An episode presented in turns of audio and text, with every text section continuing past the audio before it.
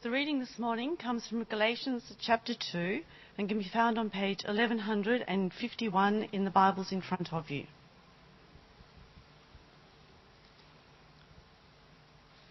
Fourteen years later, I went up again to Jerusalem, this time with Barnabas. I took Titus along also. I went in response to a revelation and set before them the gospel that I preach among the Gentiles. But I did this privately to those who seemed to be leaders for fear that I was running or had run my race in vain. Yet not even Titus, who was with me, was compelled to be circumcised, even though he was a Greek. This matter arose because some false brothers had infiltrated our ranks to spy on the freedom we have in Christ Jesus and to make us slaves. We did not give in to them for a moment, so that the truth of the gospel might remain with you. As for those who seem to be important, Whatever they were makes no difference to me. God does not judge by external appearance. Those men added nothing to my message. On the contrary, they saw that I had been entrusted with the task of preaching the gospel to the Gentiles, just as Peter had been to the Jews. For God, who was at work in the ministry of Peter as an apostle to the Jews, was also in work at my ministry as an apostle to the Gentiles. James, Peter, and John those reputed to be pillars, gave me and Barnabas the right hand of fellowship when they recognized the grace given to me. They agreed that we should go to the Gentiles and they to the Jews. All they asked was that we should continue to remember the poor, the very thing I was eager to do.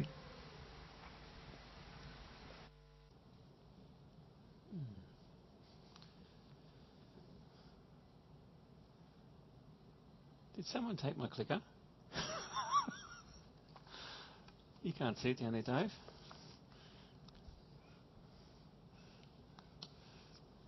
Someone dropped their clicker. Don't know who that was. Um, I'll just mention one thing before we start. Um, many of you may know uh, Nancy Heppenstall, Mike Heppenstall's mum. Uh, she had to go urgently to hospital yesterday for a burst aneurysm on the brain. Uh, she's had surgery. She, I understand, is in intensive care. Uh, I was just in touch with Mike uh, yesterday, so I'm just going to pray for Nancy. They understand so far uh, the treatment's been successful, but I thought we should pray for her today before we start. Father, we do thank you for the Heppenstall family, and we pray this particular day for Nancy um, in hospital recovering um, from surgery and treatment. And I do pray, Lord, that um, you would be at work bringing healing uh, and restoration to her. Father, may she know your presence with her uh, and be with all the family in this troubling time, we ask in Jesus' name. Amen. I want to start by sharing a fairly shocking story. That's a true story. Uh, it happened at another church that I worked in. The occasion was Sunday, Anzac Day. And unusually, uh, Anzac Day celebrations obviously were happening uh, in the city, but uh, church was also happening that morning. And a lady who, very fine Christian lady, uh, walked into church that morning. She normally came at the 10 o'clock service, but this day she came at the 8 o'clock service. And when I say she's a fine lady, she's a very fine lady. Um, she and her husband had served in Papua New Guinea uh, as missionaries. Uh, they went on to serve later on in Afghanistan. Uh, they've served in East Timor uh, with medical mission. But on this Sunday, uh, she was greeted at the door by one of the eight o'clockers who looked at her with a steely look and just looked in her eyes and said, What are you doing here on Anzac Day? You're a Jap. Uh, it was one of the most outrageous and awful things I've ever seen happen at church. Uh, he was white. Uh, he had served in the war. What was fascinating was uh, he loved to hear the gospel preached. And it told me that many times. But yet this day you wonder what impact the gospel had actually had on him. We're in the middle of a series on Galatians. And one of the things we've said about this series is that the gospel actually affects everything. Um, I guess I wondered that day had it really affected that person. Because you see, when you understand the gospel and what Galatians will teach us, it actually does change everything. And we're going to look today at how the gospel uh, brings unity. And we're going to be challenged about our attitudes to race and culture, to class and poverty, and to Christians who look and feel different to us. What does it mean to actually be united as Christians? It's a big issue today gospel unity. And we're going to have a look at this question because you see, we need to keep asking ourselves do we want to change and grow, and do we want the gospel to impact us? Because the gospel has the power to change all of us. And I think all of us would agree, all of us, when you're asked the question, do you want to change and grow, you would typically say yes. Now, there may be some people who are fairly narcissistic in personality and think they've arrived and don't need to change, but I think the majority of us would say yes. Um, we want to change, we want to develop, we want to get better. But on the t- topic of uh, unity, is it possible for the church to be united? It's one of our biggest questions and challenges in today's world. How do we respond to cultures and different races and different classes of people and different types of people? And I think particularly as the debate on immigration rages in Australia, uh, you could be forgiven for asking if you came in from outside Australia, is this a xenophobic culture? Where we are afraid of the stranger. It's a question worth asking. Are we xenophobes? Uh, the days of living in an isolated community where people are fairly much the same has changed. Uh, the monocultural nature of Australia is gone. Now, it is worth saying one observation, having lived for many years in Wollongong, which was very multicultural. Uh, the Northern Beaches, in some ways, is really one of the last bastions of Anglo Saxonism. One of the things that has struck me in living here is how white the community is, and how that actually does not reflect Australian culture in general. It is a particular thing that is true of the northern beaches. And you see, the challenge is the same for us as churches. Uh, there's no end to the number and type of Christians that you can find in the world today and in Australia today. There is this denomination and that denomination, this church and that church. There are social justice churches. Uh, there are worship churches, there are charismatic churches, there are evangelical churches. There are teaching churches, there are discipleship churches, there are Baptist churches, there's Presbyterian churches, uniting churches, Anglican churches, there's independent churches, you name it, you've got a complete raft of churches that you can pick from. And there's no end to the list and types of ways that you can categorise all the branches of Christendom in the modern world that we live in. Are you Anglican or Catholic? Are you mainline or independent? And if you're an outsider to the Christian church, one of the complaints that you do have is why is it that you seem to be fighting so much as Christians? Uh, you only have to look at some of the Facebook blogs to see the way Christians can disagree. And you're meant to be the church. What is it with all the differences? Do they really matter? And if you know a bit more about the Christian message and if you've come from outside, you might even quote Jesus at us as the church and say, Didn't he say to you, you'll be known by your love? Aren't you meant to be kind of on the same page together? Three things we want to look at today. First is this gospel unity. What does it actually mean to be united by the gospel? Uh, the second one is gospel unity and its limits. And thirdly, gospel unity, its fruits. So that's where we're going. But if you've got your Bibles there, I'd love you to open up to Galatians chapter 2 as we begin to look at gospel unity and what it means. Now, who loves going to meetings? Come on, put your hand up. Who loves going to meetings? I don't think many of us actually look forward to it, but you know, meetings can be very, very significant. You see, decisions made in meetings can affect people for better or for worse. Uh, some can be very good, some can be very difficult. I've been in all sorts of meetings. I've been in wonderful meetings. I've been in meetings that have just left me appalled. Meetings can pass budgets, meetings can slash budgets, meetings you can have staff hired, meetings uh, staff can be fired. Uh, meetings can have great consequences in people's lives. And probably the most important meeting that took place in Christendom is the one we're going to look at today. Now, you might have even, even realised that in the Bible reading today. Today's Bible reading is actually about a meeting that took place. And I want to put forward to you that it's the most important meeting that happened in Christendom. Now, there are a number of meetings that are recorded in the book of Acts, which is the early record of the early church. Uh, there was a prayer meeting in Acts chapter 13, very significant. From that sparked the mission to the Gentiles. Paul and his associates were sent out, and the Gentile mission began. Uh, you've got Acts 15, and you've got the Jerusalem Council, which is talking about the Jewish Gentile issue. But in between them was a much more important meeting. It was a small meeting, a private meeting, and it took place between Paul and the three pillars of the Jerusalem church. Uh, you could call them the kind of senior apostles. It was James, who was the half brother or step brother of the Lord Jesus. He was one of the leaders of the Jerusalem church. Uh, there was the Apostle Peter. On this rock I'll build my church, is what the Lord Jesus said. He had a very significant ministry. And then there's the Apostle John, the one who was beloved by the Lord Jesus and really his closest friend. And the Apostle Paul meets privately with them. Let me give you a bit of uh, history behind this meeting.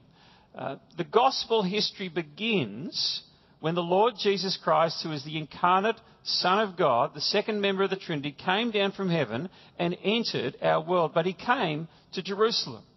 He was a Jew. He was born. He lived. Now, he enters the public stage of ministry in Israel as a Jew roughly AD 30.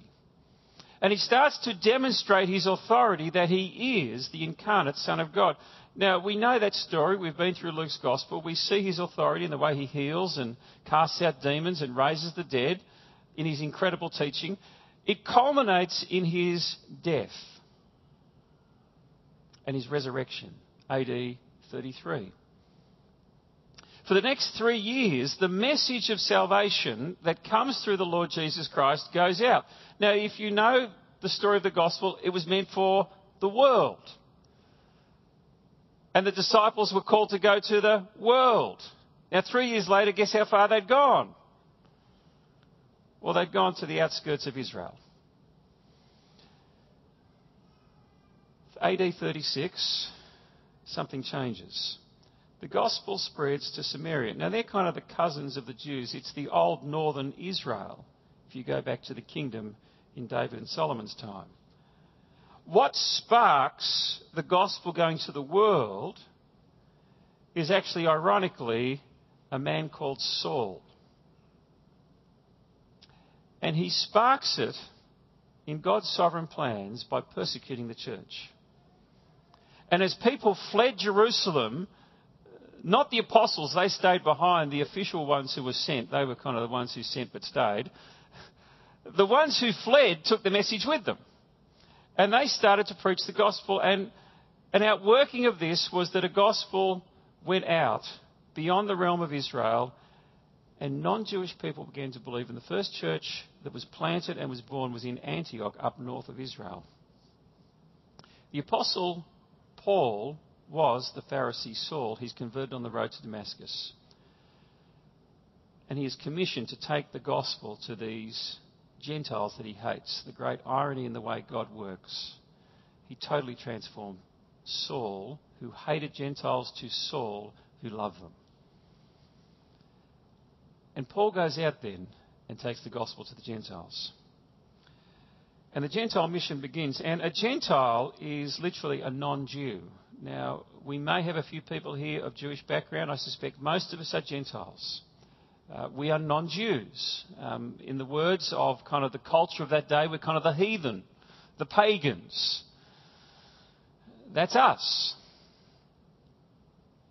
And you see, the big question in the early church was not the question of human sexuality. It is a big one in today's church. Uh, the big question in the early church was not did Jesus bodily rise from the dead? Was he really alive after he died? No.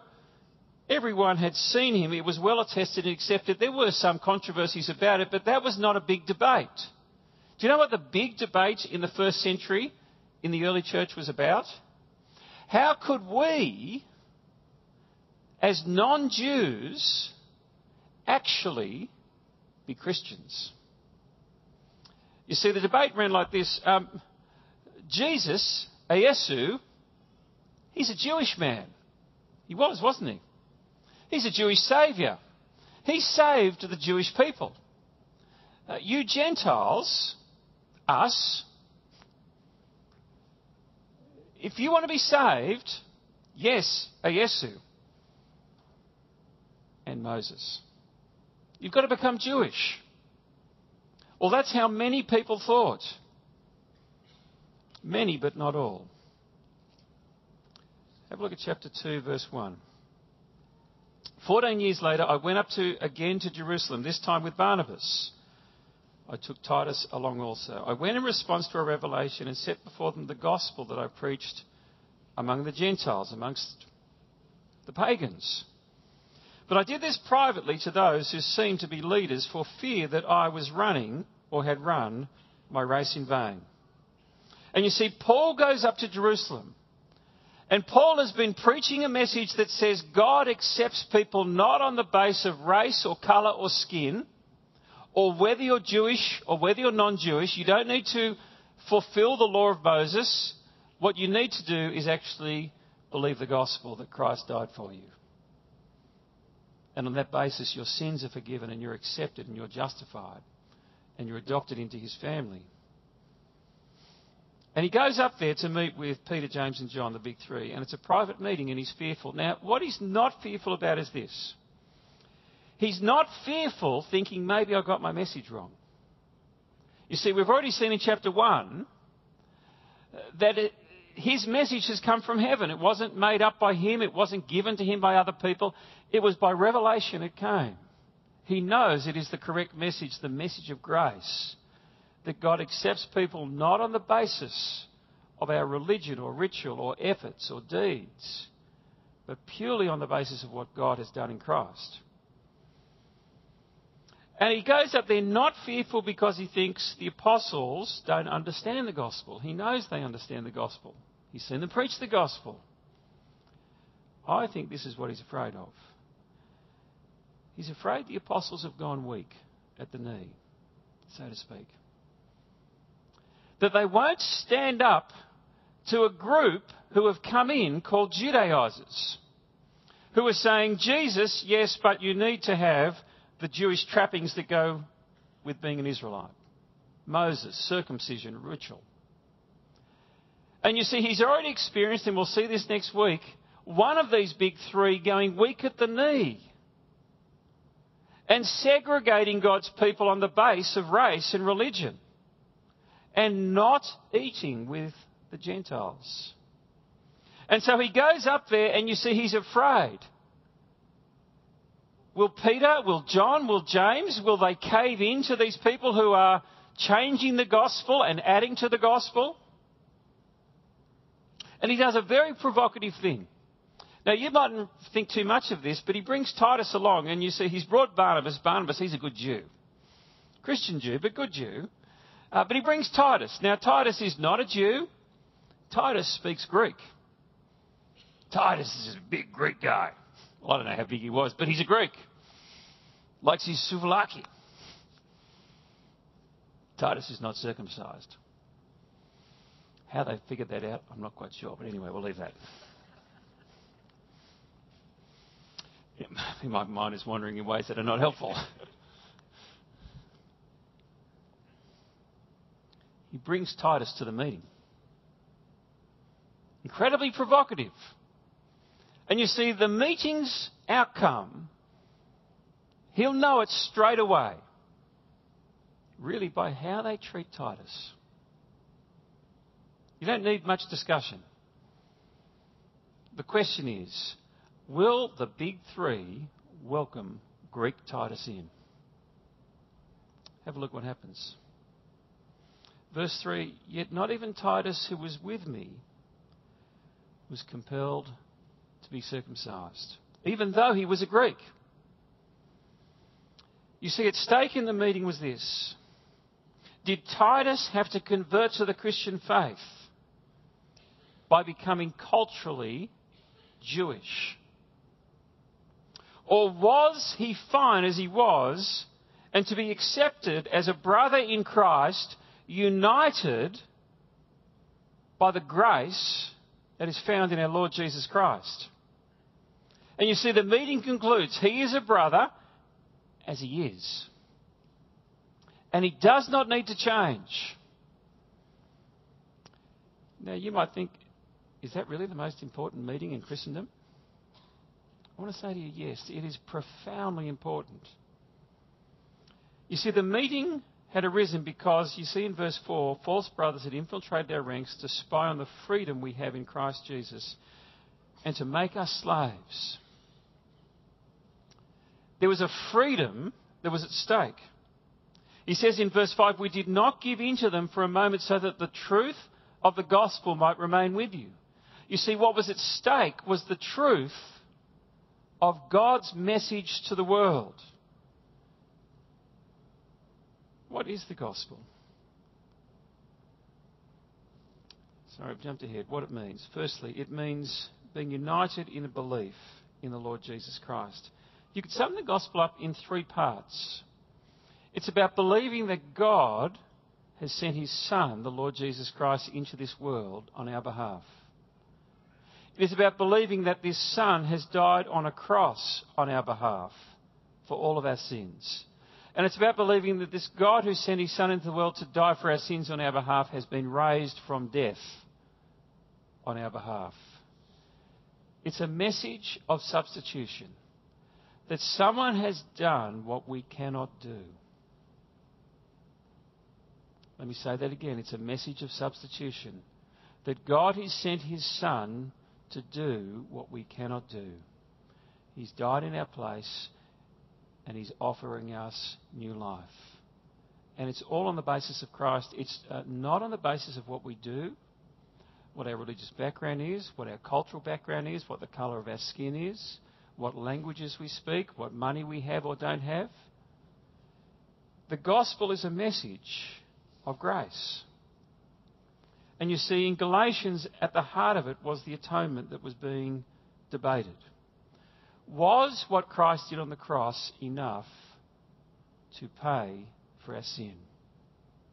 Or did you need to culturally become a Jew to complete that? And Paul says no. And you see, how are Christians united? It's through a common belief in the gospel that I am no better than you, that you are no better than me. You see, no culture is more superior to any other culture. Every culture has its blind spots. And our natural inclination, I think, is to be racist in the sense that we will typically always see that we have some sense of superiority to other cultures. And the interesting thing in the world is most cultures think they're more superior to the other cultures of the world. Now, all cultures will have some things which are more significant, which are admirable and worthy in terms of the way they've developed, but all cultures will have blind spots and weaknesses. And you think of Western culture, and we will espouse some of the great things about it, but there's some incredible blind spots in our Western culture which are just idolatrous and evil. Uh, you see, people are united not on the basis of who they are and what they've done as brothers and sisters in Christ, we're united by the blood of our Lord Jesus Christ. It's why Neville Naden said profoundly, our mission partner in Broken Hill, reconciliation between white and black will happen in this country through the gospel. It's when we're reconciled to God that we actually find reconciliation with each other. And you see, Neville is our Christian brother. And so unity comes with this common belief of the gospel. It also comes with the common experience of God's grace. Have a look at verse 9. James, Peter, John, those reputed to be pillars, gave me and Barnabas the right hand of fellowship when they recognized the grace given to me. when they recognized the grace given to him, they weren't saying we just have an agreement on a doctrine statement. Uh, there was this common experience of grace and forgiveness and adoption into God's family. And you see, we are united with Christian brothers and sisters, whoever they may be, when we have this common understanding of the gospel and this common experience of grace. And these are the two simple criterion to judge whether you are in unity with Christian brothers and sisters. Do you believe the gospel? Have you experienced the reality of knowing the Father loves you, that the Son has died for you, and the Spirit has entered your life? Well, that's what Christian unity is about. It's achieved in the gospel. But secondly, Christian unity has limits.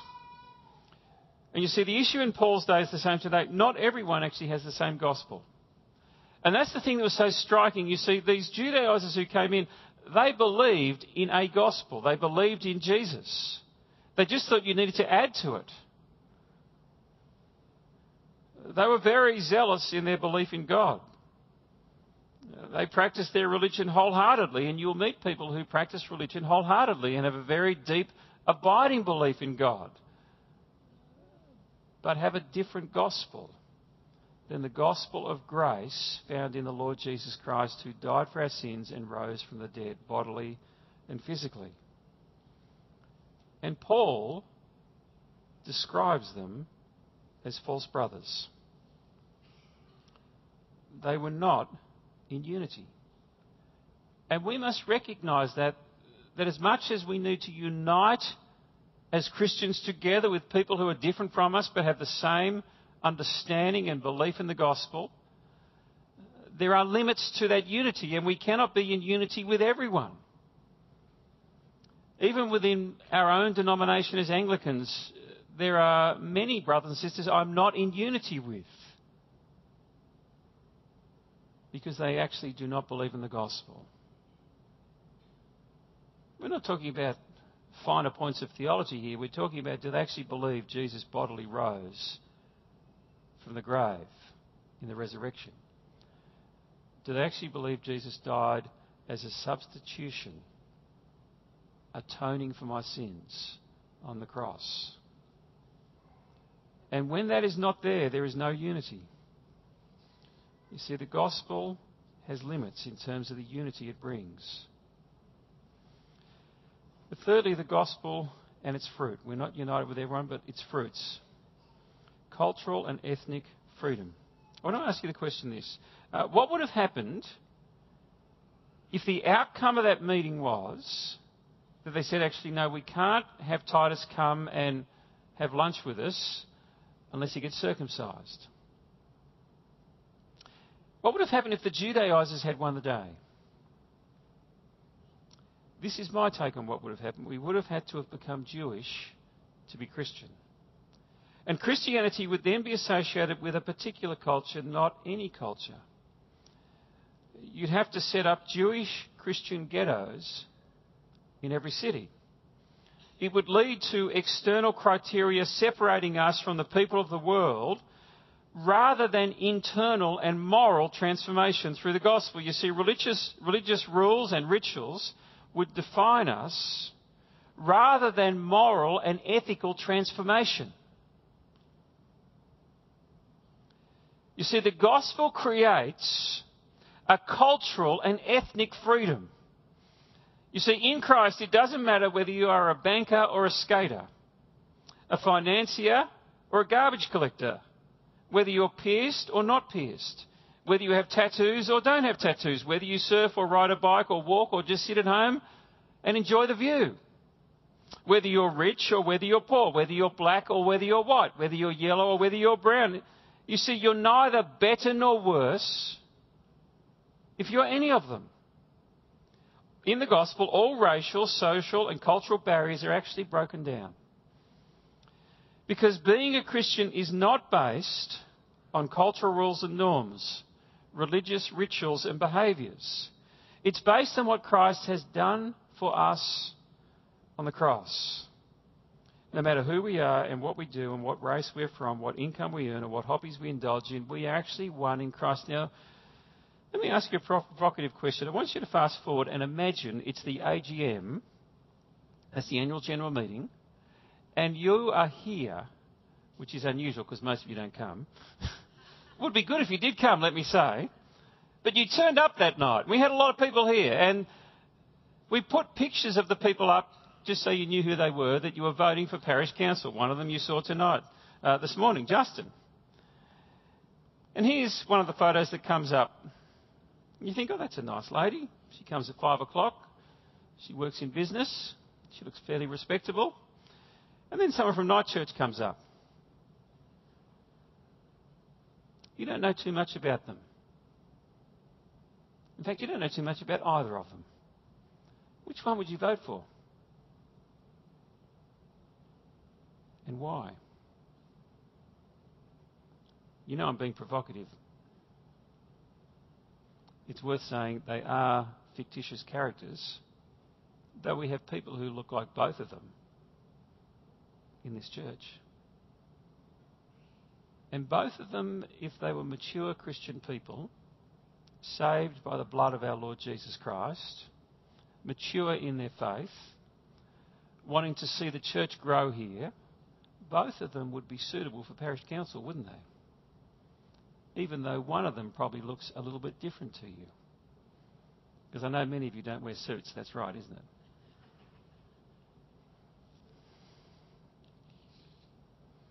Have a look at verse 6. As for those who seemed to be important, whatever they were makes no difference to me. And he's talking about the apostles here. God does not judge by external appearances. Those men added nothing to my message.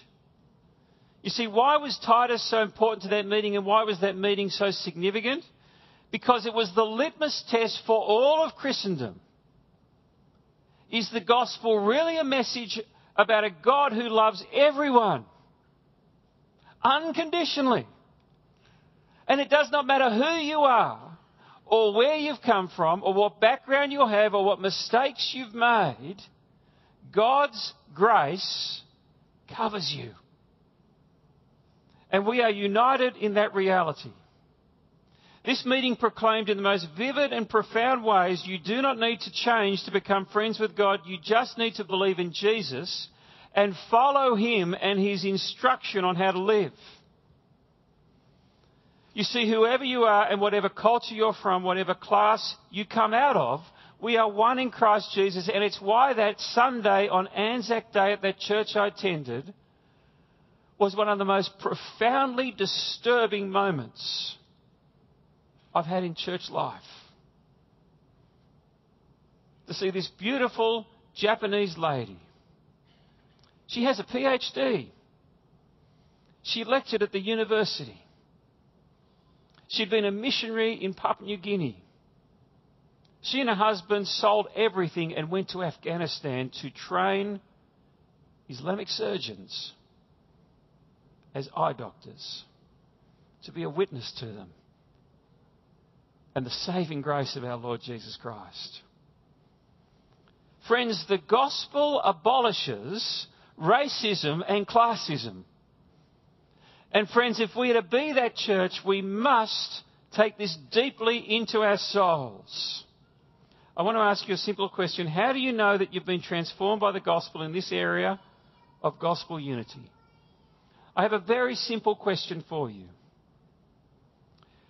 When you look at the people who you are friends with here at church, who you have coffee with, who come into your house for meals, who you chat to after church because you've made an effort to get to know them? Are they all just like you? I want you to think about that, please. Because it shouldn't be the case if you really understand gospel unity. Let me pray. Father, we thank you that the gospel breaks down barriers. May we be a place that welcomes everyone in. In the name of our Lord Jesus. Amen. We're now going to celebrate